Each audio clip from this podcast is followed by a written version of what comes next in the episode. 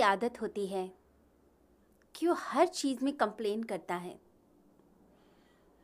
उसको थोड़ा सा भी सुख कम मिल जाए तो भगवान से बोलता है कि, भगवान, तूने कुछ भी नहीं दिया। मैं इतना चाहता था सुख, परंतु तूने इतना सा दिया। मुझे चीज़ें चाहिए, मुझे धन चाहिए, मकान चाहिए हर चीज़ परफेक्ट चाहिए।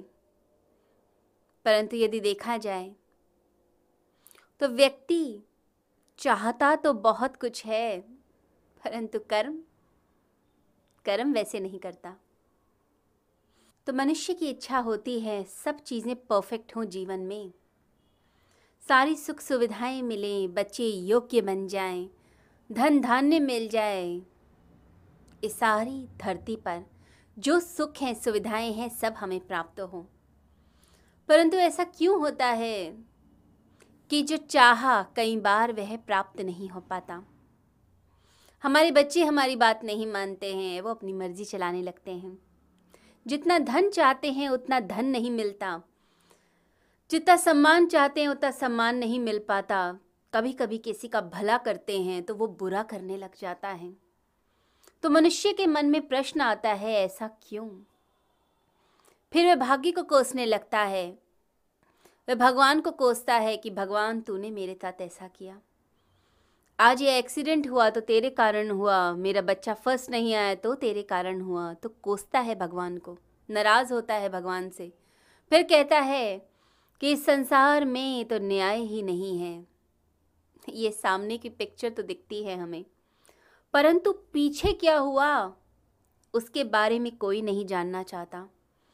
हमारे कर्म कैसे हैं? हमने पिछले जन्मों में क्या कर्म किए, वो हम जानना नहीं चाहते।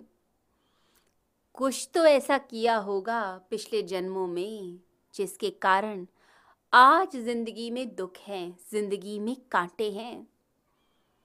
कोई पिछले जन्म का कोई रिश्ता इस जन्म में बेटा बनकर आ गया। अब वह दुखी कर रहा है, परेशान कर रहा है। परंतु मोह छोड़ने नहीं देता कि मेरा बच्चा है। परंतु वही बेटा आपके लिए परेशानी लाता है, आपके धन की हानि करता है, सम्मान की हानि करता है। क्योंकि पिछले जन्म की वह जो दुश्मनी थी, कर्म का जो लेखा जोखा था, वह उसको निभाने आया है। आपके पिछले जन्मों के जो कर्म है, उन्हीं का फल इस जन्म में आप देखते हैं।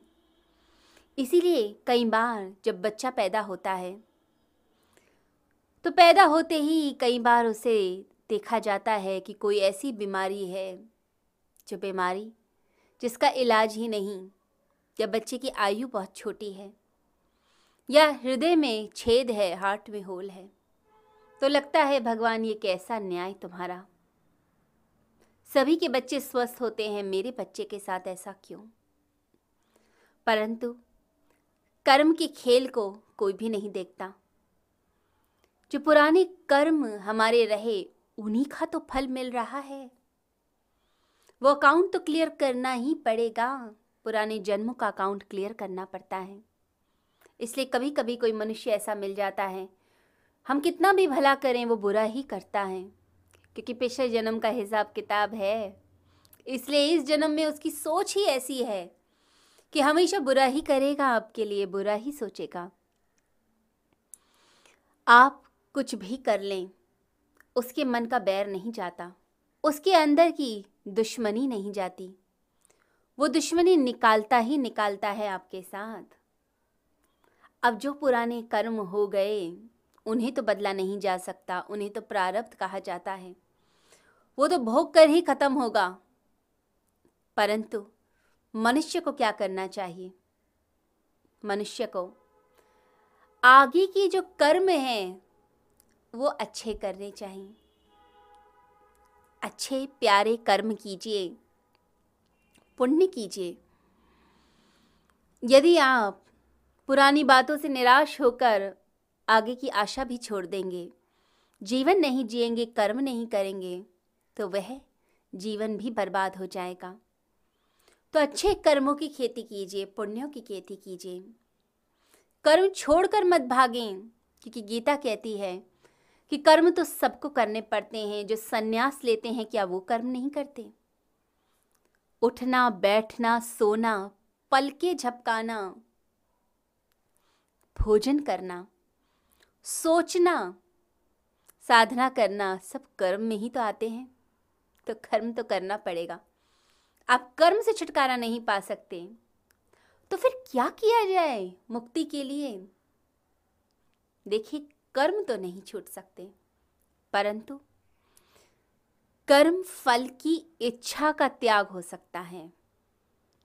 जब आप अपने आप को प्रभु के चरणों में समर्पित करते हैं कि भगवान, जो कुछ है तेरे लिए है मुझे कुछ नहीं चाहिए।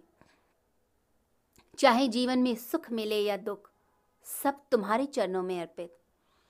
जब ऐसी इच्छा जागती है, जब आप सभी चीज़ों को परमात्मा के चरणों में देते हैं, फल की आकांक्षा नहीं रखते, आसक्ति नहीं रखते तो मुक्ति के पथ की तरफ़ चल पड़ते हैं। इसीलिए अपने जीवन में समर्पण को महत्व दीजिए। गीता समर्पण पर ज़ोर देने के लिए बल देती है। समर्पण करें, भक्ति करें, निष्काम कर्म करें। कर्म पूरी ऊर्जा उत्साह के साथ, परंतु फल की इच्छा नहीं। मुझे फल नहीं चाहिए सब कुछ परमात्मा के चरणों में। जैसे बच्चे गेम खेल रहे हों, बिल्कुल ऐसे ही कर्म को कीजिए, बिना सोचे हुए कि जीतेंगे या हारेंगे। लोग तो खेल को भी बंधन बना देते हैं। हार जीत का प्रश्न बना देते हैं। परंतु ज्ञानी वह है जो कर्मों को, जीवन को भी खेल बना दे, जीवन में भी रंग भर दे, आनंद भर दे।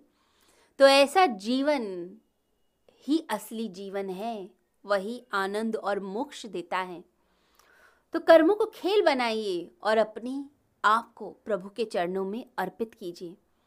आनंद के साथ जीना और हर समय भक्ति करना, समर्पण करना, भगवान को याद करना, भगवान का वंदन करना, इससे आपका अंतकरण शुद्ध होता है।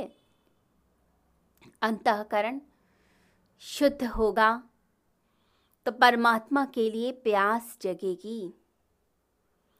फिर भगवान के नाम में रस आने लग जाता है। फिर आप इस संसार से ऊपर उठने लगते हैं।